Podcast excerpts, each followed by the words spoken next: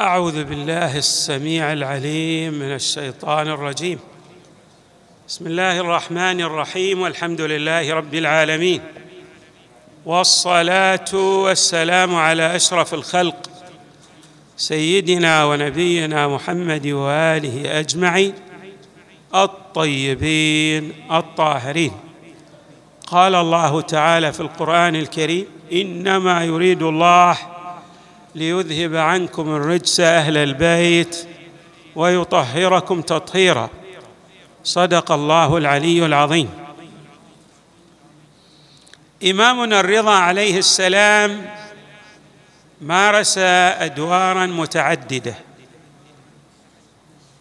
ومن أهم تلكم الأدوار الدور الذي أرسى فيه الإمام عليه السلام المعالم الحقيقية لأمرين هامين.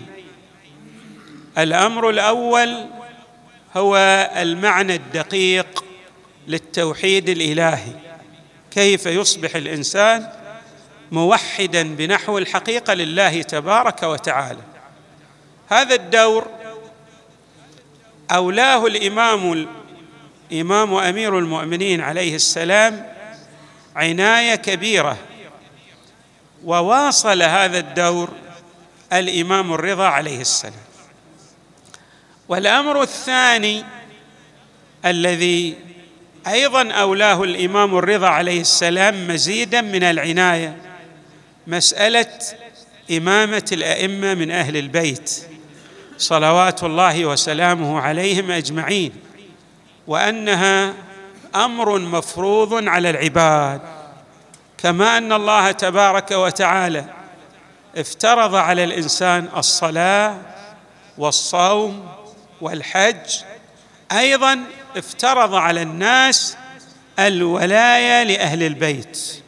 لا يسع أحد من الناس أن يقول أن النبي صلى الله عليه وآله لم يبلغ إمامة أهل البيت عليهم السلام للناس كافة. ويكفينا في ذلك آيات القرآن التي وردت في الإمام أمير المؤمنين وحديث الغدير فضلا عن حديث الثقلين والأحاديث الأخرى التي وردت في إمامة الأئمة من أهل البيت عليهم السلام ومنها حديث السفينة. أهل بيتي فيكم كسفينة نوح من ركبها نجا ومن تخلف عنها غرق وهوى. أيضا الإمام عليه السلام شرح مفاهيم متعددة من القرآن الكريم بالمعنى الدقيق الذي يريده الحق تبارك وتعالى أن يستوعبه العبد. من هذه المفاهيم مفهوم التوكل. التوكل يظن بعض الناس أنه عندما نأمره بالتوكل على الله يعني لا تعمل شيئا. حسبنا الله يعني يكفينا الله تبارك وتعالى دون أن نقوم بجهد. هذا الأمر الإمام الرضا عليه السلام يبرر يبلور لنا المعاني الدقيقة لفهم حقانية التوكل على الله تبارك وتعالى.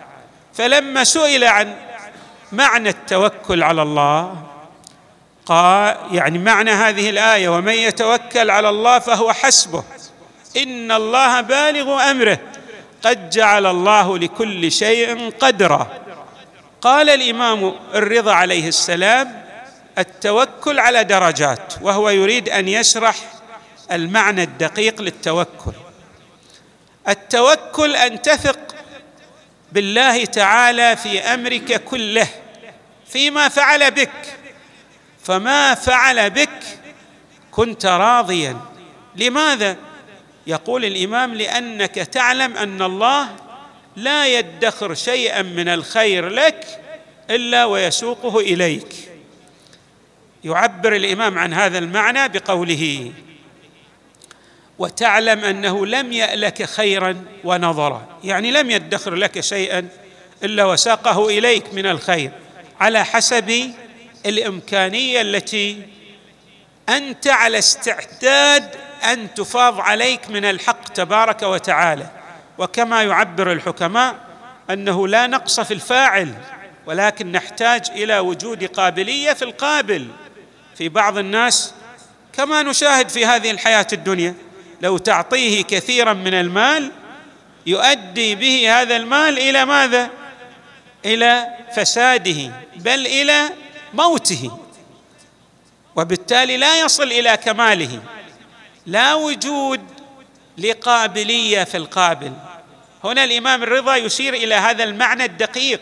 الله لا يدخر للعبد شيئا ولكن على حسب الإمكانيات الموجودة في قابلية العبد. لم يألك خيرا ونظرا. وتعلم أن الحكم في ذلك له تعالى. فهو الحاكم المطلق. لا يستطيع أحد أن يتصرف في أي جزيء من هذا الوجود بكل أنحائه إلا إذا أذن الله تبارك وتعالى. فتتوكل عليه بتفويض ذلك إليه.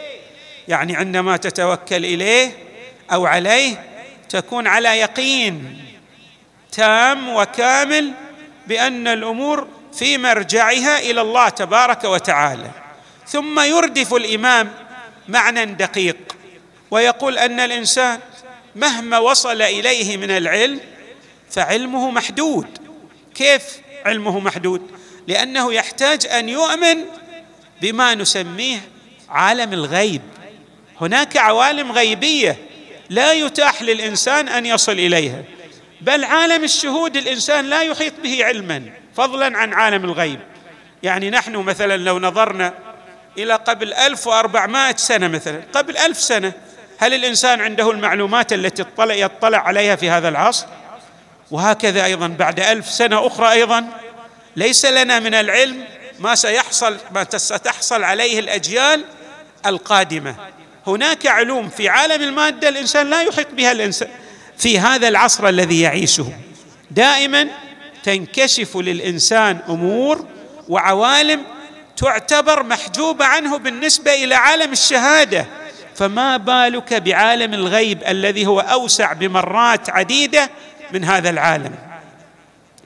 ومن ذلك يقول الإمام الإيمان بغيوب الله تعالى التي لم يحط علمك بها. هناك أمور غيبية أنت لا تحيط بها. فعندما تتوكل على الله أنت تكل الأمر إليه لأن حياتك في هذه الدنيا ترتبط بعوالم غيبية أنت لا تحيط بها علما.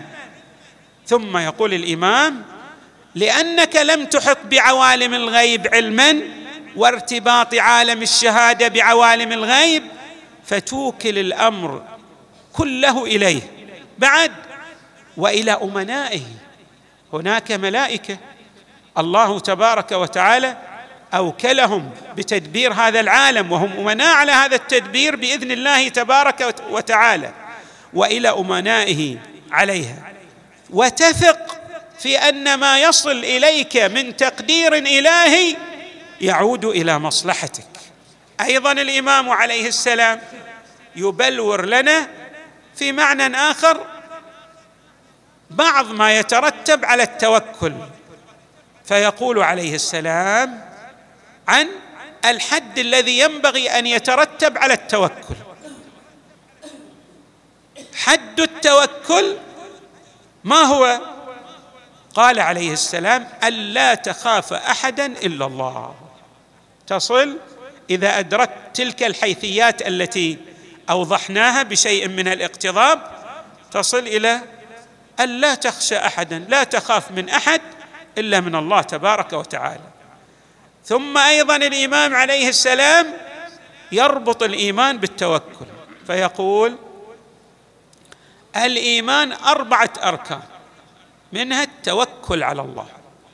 الإنسان لا يمكن أن يصل إلى أعلى درجات الإيمان بل إلى أن يتذوق حقيقة الإيمان بالله تبارك وتعالى دون أن يتوكل على الله. هذا التوكل ركن من أركان الإيمان. وأيضا يقول والرضا بقضاء الله تبارك وتعالى باعتبار وجود ربط وثيق بين توكلك على الله والرضا بما يتحقق في هذه العوالم بشراشرها من أفعال قد لا تعجبك في بعضها ولكن تعلم أنه سيعود عليك الخير في دنياك وأخراك منها لأن الله لا يفعل إلا ما يعود إليك بالصلاح والتسليم لأمر الله والتفويض إلى الله. ثم يستشهد الإمام ببعض اي القرآن على هذا الأمر يقول قال العبد الصالح وأفوض أمري إلى الله ان الله بصير بالعباد. فوقاه الله سيئات ما مكروا اذا الامام بلور لنا المعنى الدقيق. المراد بما جاء في إيه القران الكريم لحقيقه التوكل على الله وليس هو تواكل وانما تفويض الامر إلى الله لأن الله هو المطلع على حقائق عالمي الغيب والشهاده. نسال الله تعالى ان يجعلنا مع امامنا الرضا عليه السلام. في الدنيا والآخرة وصلى الله وسلم وزاد وبارك على سيدنا ونبينا محمد وآله أجمعين الطيبين الطاهرين.